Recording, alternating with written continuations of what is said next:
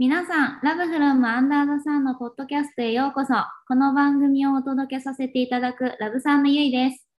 ラブさんのナナです。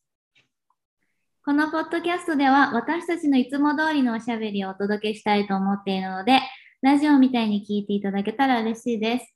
今日はエピソード4の収録になります。はーい。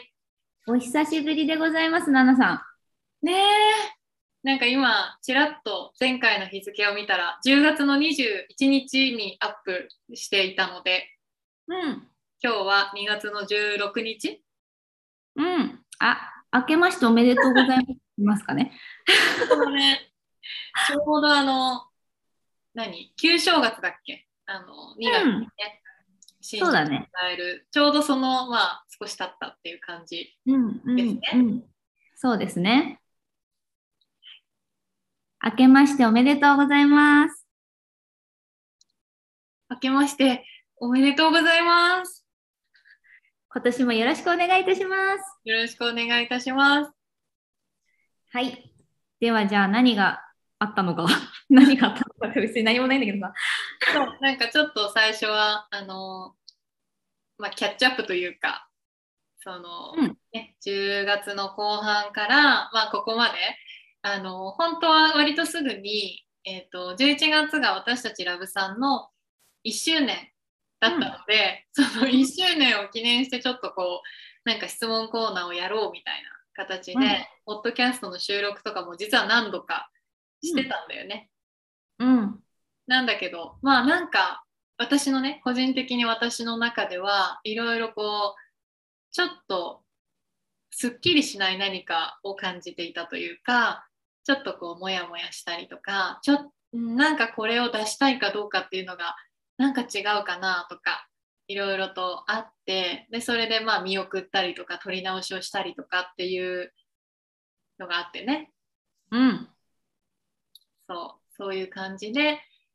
で、なんかあっという間にまあ今までポッドキャストの収録っていうのはちょっとこう見送りになってたわけなんだけど、まあその間にもラブさんはあの止まることはなくあの続けてきて、で、なんかそう、私個人的には結構なんか大きくその頃から動いて、今、なんかちょっとこう新生私みたいな。うん。ね、そういうあのなんか時期を時間を過ごしてきたなと思っていて。まあうん。簡単に言うとね、なんかちょっとこう、えー、と去年のその秋冬っていうのは私はなんとなくこうインナーワークを深める時期かなっていうふうに感じていてでそれに合わせてそういう講座を申し込んだりとかあといろんなまあ出来事もあったりとかしてそう深まってでちょっとまた違うお仕事を始めてみたりとかすごくこう変化のある時期だった。でそういう中でえっ、と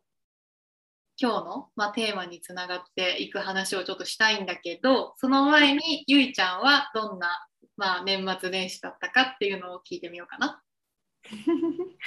はい。えっ、と、私は、うん、11月に、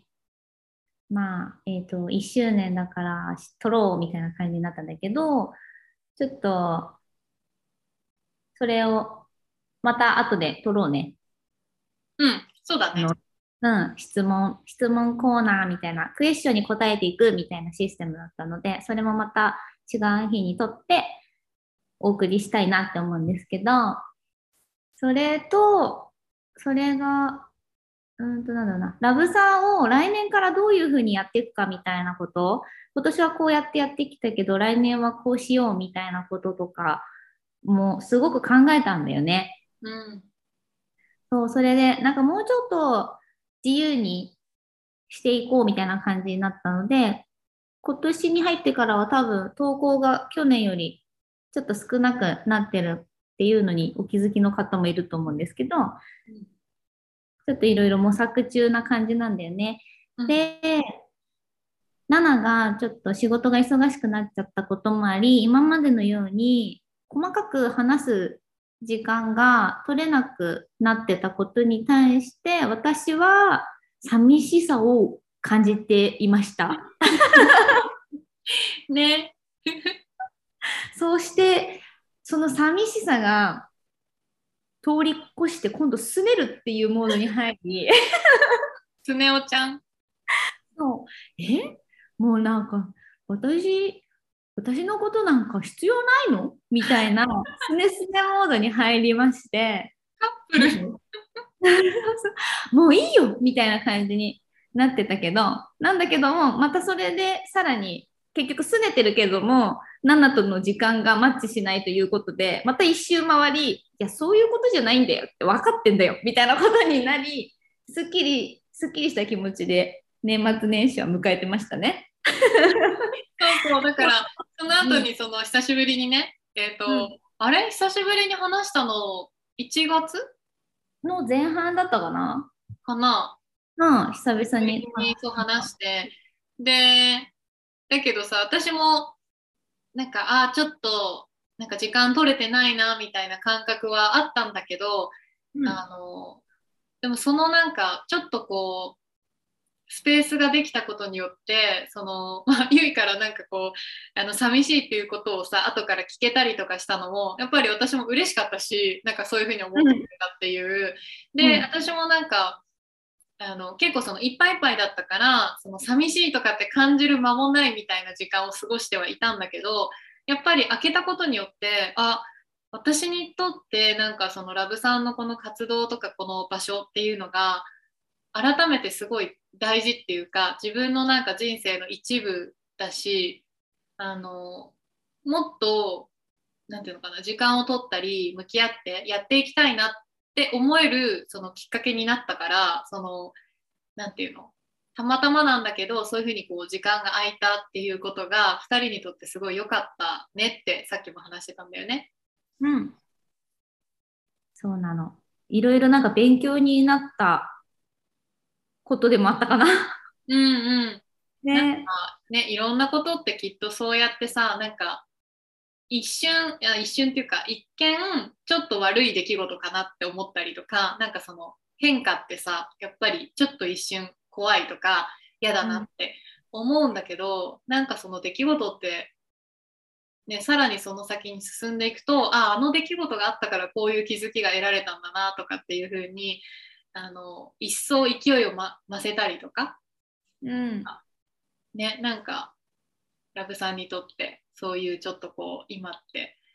うん、変化を、変化、まあ、進化をするそのタイミングというか、少しずつこう、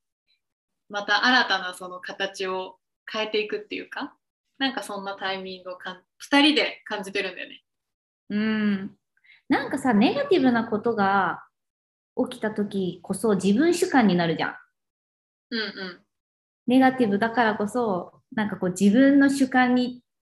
従っちゃうっていうか、持ってかれちゃうのかな？あの自分の感情にっていう感じかな。そうそう。で、自分主観で自分のことしか考えられなくなっちゃうんだよね。うんうん。それを、まあ、一周回ってみて、客観的に見てみたら、あ、違うなって気づけることに気づけたというか。あのー今の話を聞くとそのあれだよねやっぱ感感情？その自分が感じる感情っていうのがあってさだから例えばゆいだったら、あのその時にえー寂しいっていう感情？でうんその感情にだけこう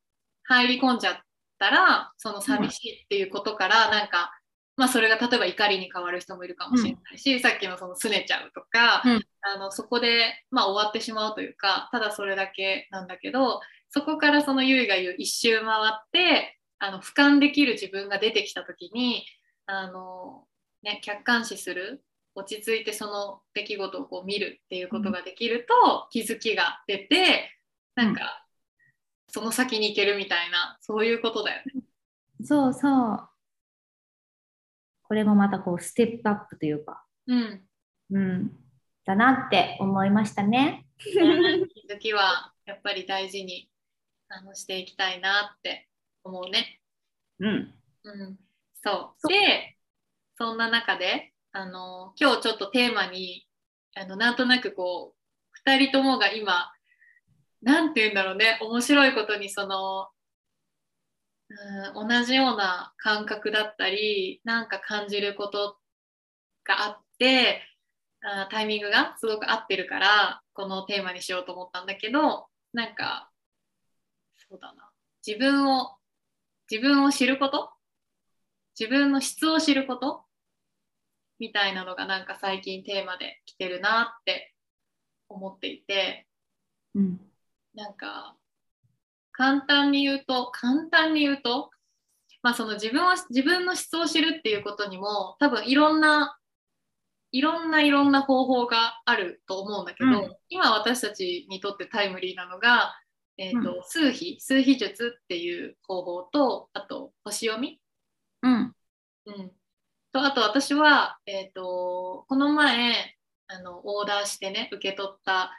のであのハワイの女神様から、なんかこうメッセージを受け取るっていうようなあのちょっとこうなんだろうワクワクするようなそのお手紙としてもらえるからね。でそれもね、あの受け取ったらすごくやっぱり良かったんだけど、まあ、それもその自分の質を知るっていうことにあの、まあ、近しいかなと思うんだけど、うん、そうなんかさ私はその何年か前に数秘もあの受けたことがあってであと星読みも受けたことがあってでその話もゆいにはしていたんだけど、うん、あれ？最近最近っていうかこの前そのゆいが数秘とかにそのなんていうの？興味を示していったきっかけって何かあったんだっけ？うん。多分うんとまあ、基本的に人生がわからない 本当に自分の人生がちょっと何しにここに来たのかがちょっと全然わかんなくてなんかつかめそうでつかめなくてみたいな感じの中にいてでさらに多分そのラブさんをどうしていくかっていうのを去年の11月頃からちゃんと考えてってでナナとその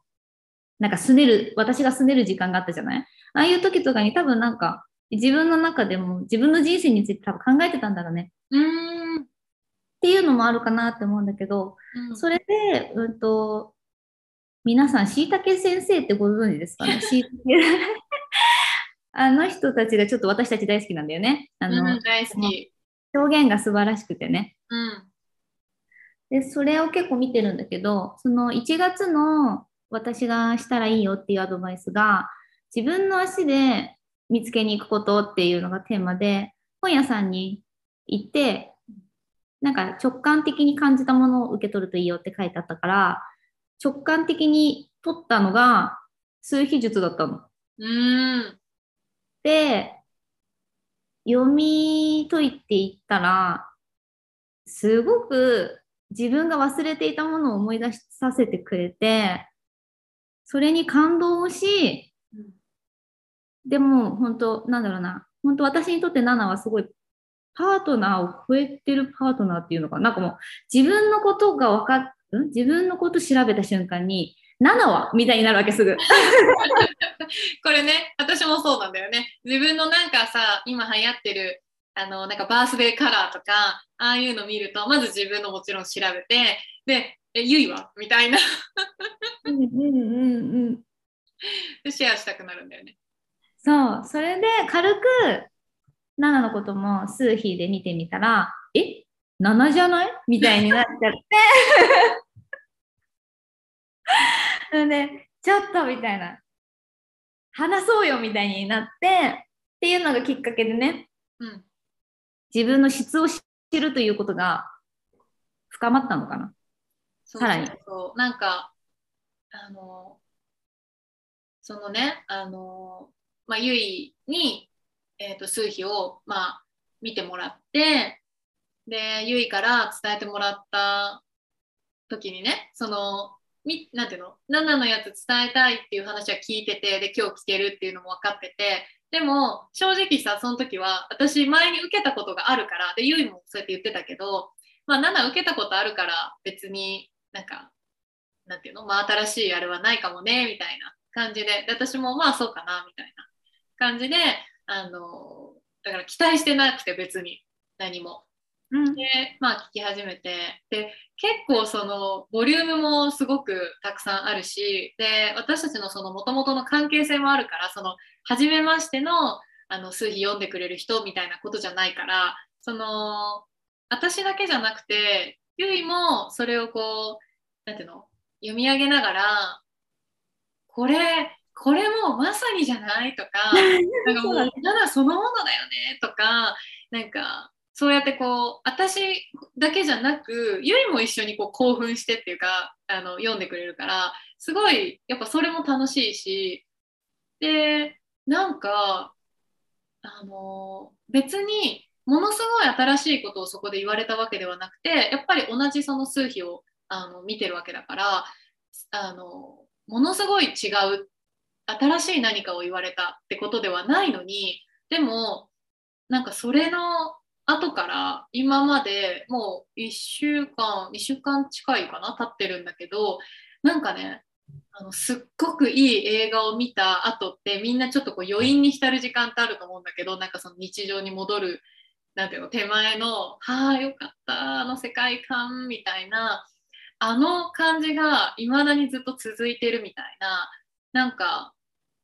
うんとね頭では前にも数日読んでもらってたしその自分の質っていうのを知っていたから、まあ、知っていたつもりというのか頭ではまあ分かっていた。でそれをあのじゃあ私はこういう質があるからそれを許してあげようとかその自分らしさをなんかね認めてあげようっていう風に寄り添ってきてはいたんだけどでもでもまだなんかちょっとこうなんかね表現が難しいんだけど一部蓋がされてたというのか一部かさぶたになってたみたいなのが多分あってそれが全然無意識だったんだけど多分ストーンってそのゆいにゆいのなんかこうセッションを受けたことによって本当にそれがなんか綺麗になくなったっていうかなんかね自分のこのあ全力ってこんなもんじゃないもっと自由に何でもできちゃうっていうかなんか全力で認めてあげられるっていうのかなんかそういう感覚になっちゃってなんかもう毎日スパークしてるみたいな。ですごい今私多分それが可視化できたらめっちゃ今あのスーパーサイヤ人なんかうん。こう何あのマリオのさスターゲットした状態うんうんうんうん。てんてんてんてんてんてんてんてんみたいな 入ってるみたいな。なんかねすごい軽やかであのそうなのってななっちゃったの。うん、私も一緒なの。スターなの今。そうそうなの。なんなんかさ、うんと、なんて言うのかな、これ、占いっていうふうに一括りにしたらそうなのかもしれないんだけど、私はその人の未来が見えたりとか、そういう能力は持ってないから、占いっていう言葉を使いたくないなって思うから、うん。思うんだけど、その数秘術っていうのは、統計学に基づいてなっていて、すごい歴史が深いものうん。を分かりやすく読み解いてくれてる人たちがいて、それを見させてもらっているんだけど、そのもともと私たちにはそもそも備わってるこういう資質があるよっていう質があって、うーんとうまくその資質を感じられて生きてると、とてもなんだろうなスムーズに進むというか、あの何の、ま、迷い、まあ、迷いとかは多分いろいろね現実に起きるからあると思うんだけど、うん。うん、波にののけ乗ってけてるんだけどただそれをみんななんで忘れがちかっていうとその資質を今生きているこの固定観念だったり女性はこうあるべきだとか男性はこうあるべきだとかそういうレッテル決まり事？みたいなの？うん、なんか社会全体のそういうまあ観念とか、まあ、これが常識だみたいなねこととか、うん、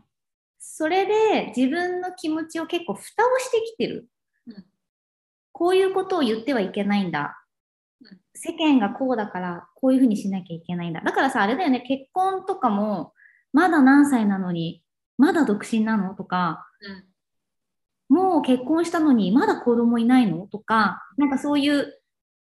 え、誰が決めたルールなの？みたいなのに、やっぱし生まれながらに、えっと、ちっちゃい時から大人になるまで、こう、いろいろ自分の心にブロックをかけていっているがために、その自分の本当の持っている資質を忘れてしまうんですよね。うん。それが、あの、なんだろうな、数秘を読むっていうことをしたら、その蓋が外れてって、あ昔は私そう思ってたじゃないみたいなのを取り戻せて、ちょっとなんかこう、生きるヒントになってすごく明るいの。うん。なんか、あとその、やなんていうの、自分でそういうことに、なんていうのかな、自分を大事にしようってちょっと思い始めたりとかすると、あ、私って本当はどういうこと感じてるのかなとか、どういうことが嬉しいのかなとかさ、こう考え始めて、で結構私もそうだったしよく聞くのはなんかそうやってじゃあ自分の方向にこう目を向けてもその本当は自分がどうしたいかとかなんかそういうことがわからないっていうこと多いんだよね。でやっぱりそれはなんかこうこのさ社会でい生きていくのに社会で認められていくためにその本来の自分っていうものをまあなんていうの見ないように教え合ってこの社会に適した自分になろうっていうことをずっとやってきたから、うんとその自分を見るってことを練習していないから、むしろこう見ないように見ないようにってことをあの練習してきたからだから急にじゃあじゃあ見てみようって言ってもあの難しいんだよねすごく。うん。であのそれをさ、えー、と客観的にその自分発信ではないというか自分で紐解くっていうことではなくてなんかその第三者からあなたってこういう質があるんですよってことを教わるようなことがその数秘っていうあの、まあ、学問と言っていいかなと思うんだけどそういうものをツールを使ってあのできる。でそうするとあの自分もちょっと何て言うのかな。自分で考えたことだと逆に抵抗感を持ってしまったりこれで合ってるのかよくわからないとかあのなっちゃいがち。だけどその人に言われてるものだからなんか、まあ、ある種あそうなんだっていうような感じであの素直に受け取れたりする。うん、あとなんか自分の奥底にある言葉にならない感情を言葉にしてもらったっていう感覚あーすっきりするよねそれね。うん、あそれそれそれなんですみたいな、うん、やっぱさ嬉しいよね。そのだからよくあのなんかさあの占いの番組とかでもそのなんていうのこう見てもらってえっ、となんていうのかなその当てられるというかその自分のことをなんかまるでえ家にいる時の私見てたのみたいな感じで あなた冷蔵庫に何々入ってるでしょみたいななんか言うんだけどなんかさ言われると嬉しいわけじゃんみんな。なんかその自分のことを分かってくれるじゃないけどうん。そうなんですみたいうんうん。なでそうそうそう。だからその当たる当たらないが重要とかじゃなくってなんかそのそういう、えー昔の人がこう積み上げてきた星読みもそうだけどあのねその学問っていうものをこう私たちは借りてその力を借りて、えっと自分のことを知るその助けにするっていうかなんかそのそうやってよくさ昔は私も思ってたんだけど占いとかってさなんか嫌なこと言われると怖いから嫌だなとかなんかこうなるよとかこうしないとこうなっちゃうよとかなんかそういう時代ってあったと思うんだけど今ってもうなんかそういうんじゃないっていうかその、うん。よく星読みは使うものだとかって自分がね自分が使うものだっていう表現あのしてる人とかも聞いたことあるんだけどあくまでも自分が心地よく自分のことを大切に生きていくためだからそれはまあセルフラブのためにも使えるその助けになる一つのツール。ね。うんそそうよく話すけどさ私たちあのニュースの時にかかる星座占い今日の運勢がすごくやんう。そうそう、なんか、あのね、ランキングがさ、例えば本当に12位とかって言われるとさ、うわ、なんか、今日じゃあダメなんだみたいにやっぱりなんか思いたくないんだけどちょっとは思っちゃうっていうか。一日引きずるのよね。そうそう。あれが嫌なのよっていう話をよくするんだよね。だからなんかそう私たちそういうのに敏感だからこそそういうあのなんていうのかな。気分がね悪くなるようなことはいらないというか そんなこと聞く必要ないと思うんだよねもしそういうのが本当にあるとしても、でもそうなんていうのかな思っちゃって一日過ごしたらさそうならないかもしれないのにそっちに引っ張られちゃって他のことになんかせっかく楽しいものがあってもなんかね意識がいかなかったり集中できなかったりしちゃうからうん。つながる必要はないなっていうのが私たちの考えなんだけど、まあ、それで言うとその数比とかは全然そんなことは全然書いてなくてただその別にいい悪いとかじゃなくって特徴として例えばあなたはこういう特徴があってだからまあ反面的にこういう状況の時にはこうなりやすいところがあるから、そんな時はこういうふうになんかあのこういうことを気をつけるといいよとかそういうアドバイスとかはあってね。うん。こそう。自分の性質を知るって、すごく、こんなに心が晴れやかになるのかっていうね、経験をね、したんだよね。うそそう、だからこそ、私はみんなもうそんな気持ちになってほしいって思って、う ねなんかさそう私たちあのラブさんはえっとまだその形にできていない私たちの中で温めてるそのねあのものも含めてこういう私とゆいがあのこうやって今同じタイミングでなんかつながってあのああでもないこうでもないこんなことがなんか悲しいとか苦しいとかっていうことを相談したりとかで励まし合ったりとかあの同じなんていうかなざっくりとその同じ方向を向いてやっぱりあの自分たちがこう心地よく生きていきたいよねってせっかく生きてるんだからって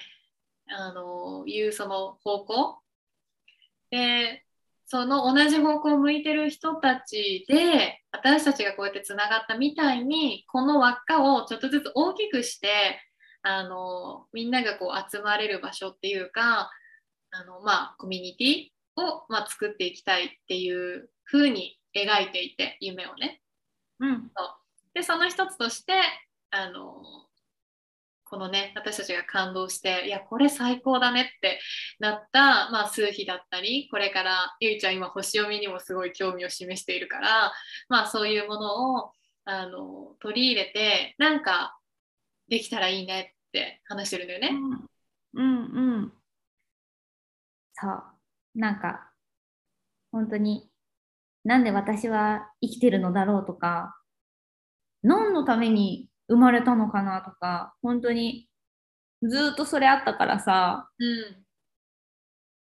そういう思いしてる人とかの、ちょっと、ヒントうんになるんだったらいいなって思って、なんかセッションしたいなって思ってるの。うん ね、私たちの新たななんか挑戦というか。そう。で、なんかこれでまたさ、大事なこともさ、さっき話したけどさ、あれなんだよね。あの、ついさ、こういう数比とかに感動してしまうとさ、その、え、あなたはこうよ。見てあげるわ、みたいなことを自分からこうちょっと押し売りみたいな感じに、ちょっと若干なっちゃっ、なっちゃったりとかするのを気をつけようっていう話したんだよね。うん、そうそう。なんか、でもさ、ゆいも言ってたけど、その、前の、ちょっと前の自分だったら、多分、すごい押し売りをしまくってたよねって、私もゆいも。なんかこう、これいいんだよっていう風に、なんか会う人会う人に言いたくなっちゃうというか、だけど、なんか私たちもその2人でこう活動して、そういうなんか、なんていうの？自分を大事にすることとかなんかでそうやって自分を大事にしていくと結果としてなんか周りの人も昔よりもその大切に感じるようになっていくっていうかその自分も人もえっ、となんていうの？違うものではない。みんな一緒だなっていう感覚が私もあってでそういう風になっていくとあのそうそうなんか 自分をあの大切にこうねする練習をしていけばしていくほどあの自分と人って同じだなって分かってくるっていうかその自分を大切に本当にできてくると人のことも同じように大切にしたくなるっていうかでその意識がなんかでできるとさあの押し付けようっていうふう押し付けようというか、その押し付けるみたいなことができなくなる。なんでかっていうとあのどんなにいい情報であってもまずそれが全員にいいかどうかっていうのは分からないっていうのが一つとあとはそのじゃあ例えば数比を、えっと、受け取りたいタイミングと受け取りたくないタイミングっていうのが人にはあるってことがあの、自分をこう研究していった成果としてさ分かってきてでそうするとそのタイミングかどうか分からない人に対してあのそれをこうね手渡したいとは思わないしあとはなんかそう数比まあこれ今ちょっと数比にあの限定して言うと数比というもののなんか素晴らしさみたいなものを私たちがすごく今回感じたからあのなんていうのすごく神聖なものを扱うような気持ちになっていて、うん、だからなんかいたずらにその相手が準備ができていないかもしれないあと求めていないかもしれないのになんかこう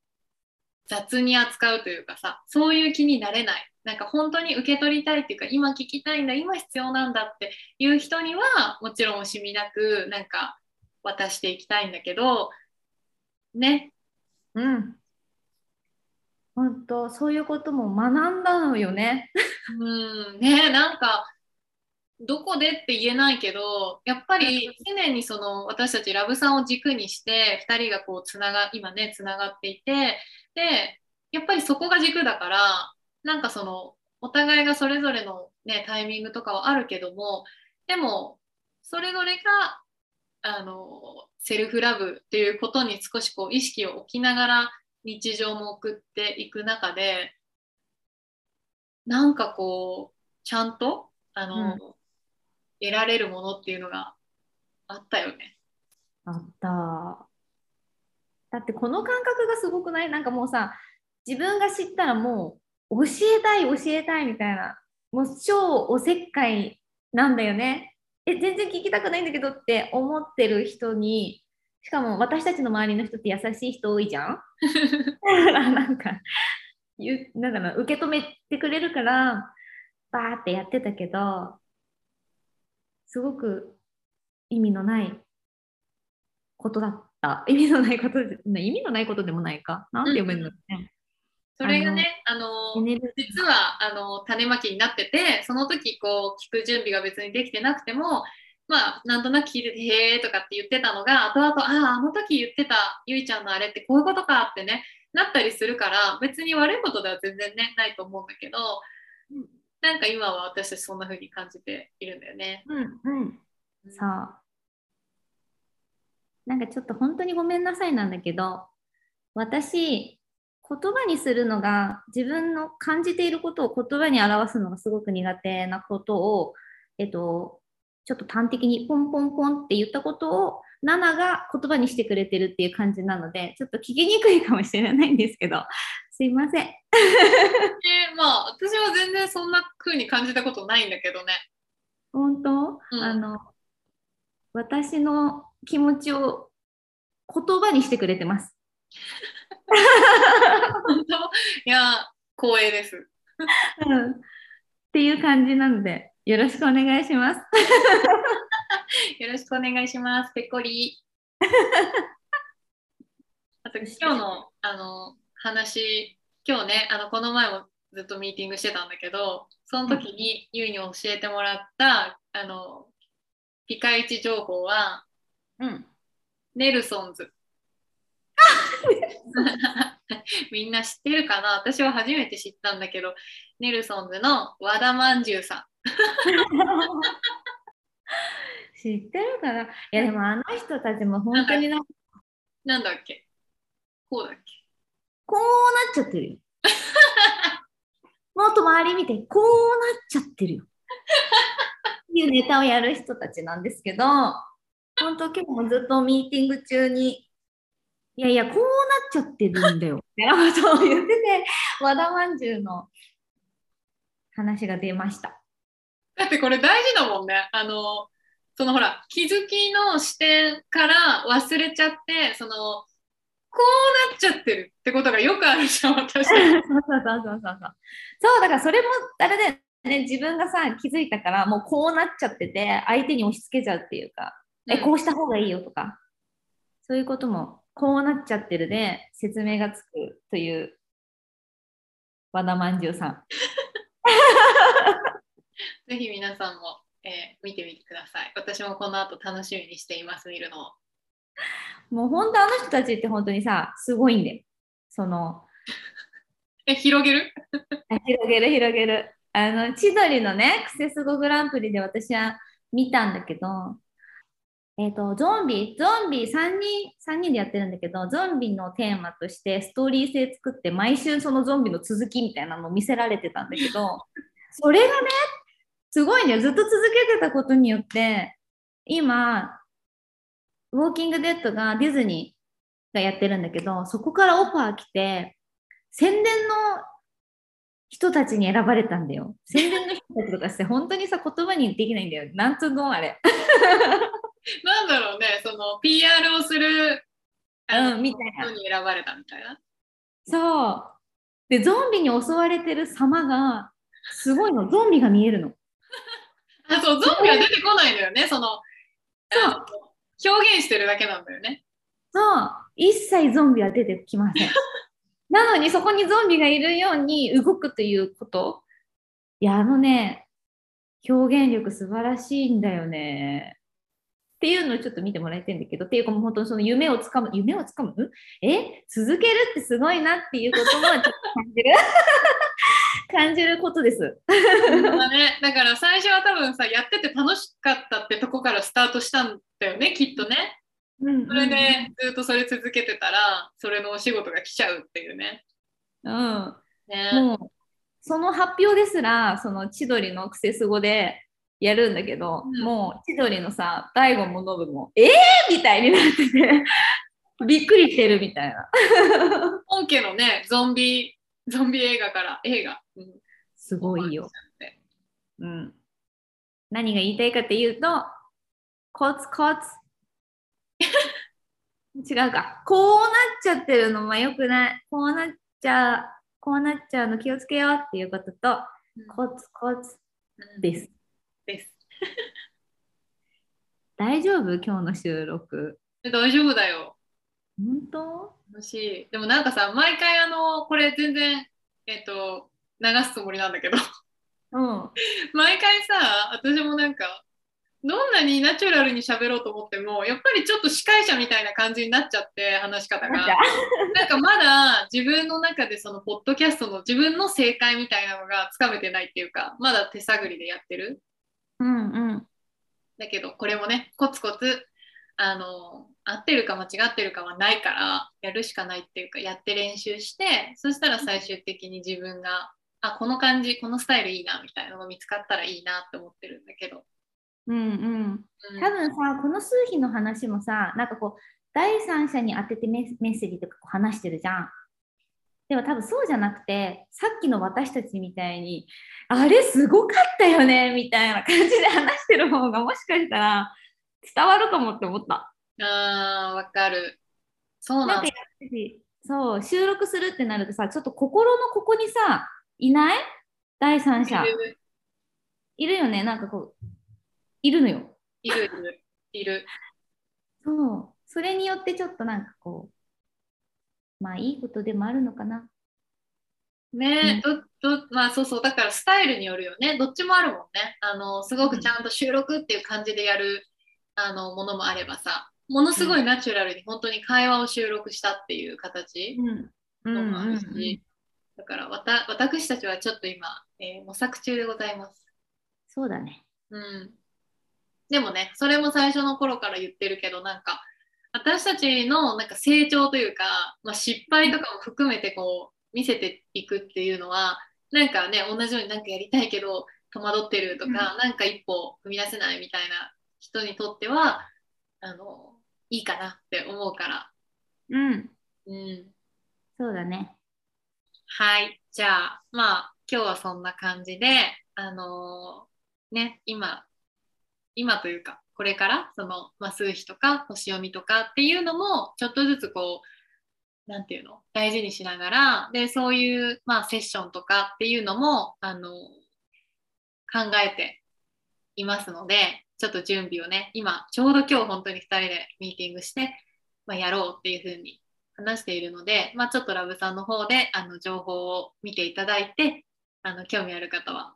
参加してもらえたらすごく嬉しいと思っております。はい。はい。ということで、えー、本日もラブフロムアンダーザさんエピソード、えー、4ですね。エピソード4にお付き合いいただきありがとうございました。ありがとうございます。今日も皆さん、いい一日をお過ごしください。では、バイバーイ。バイバイ。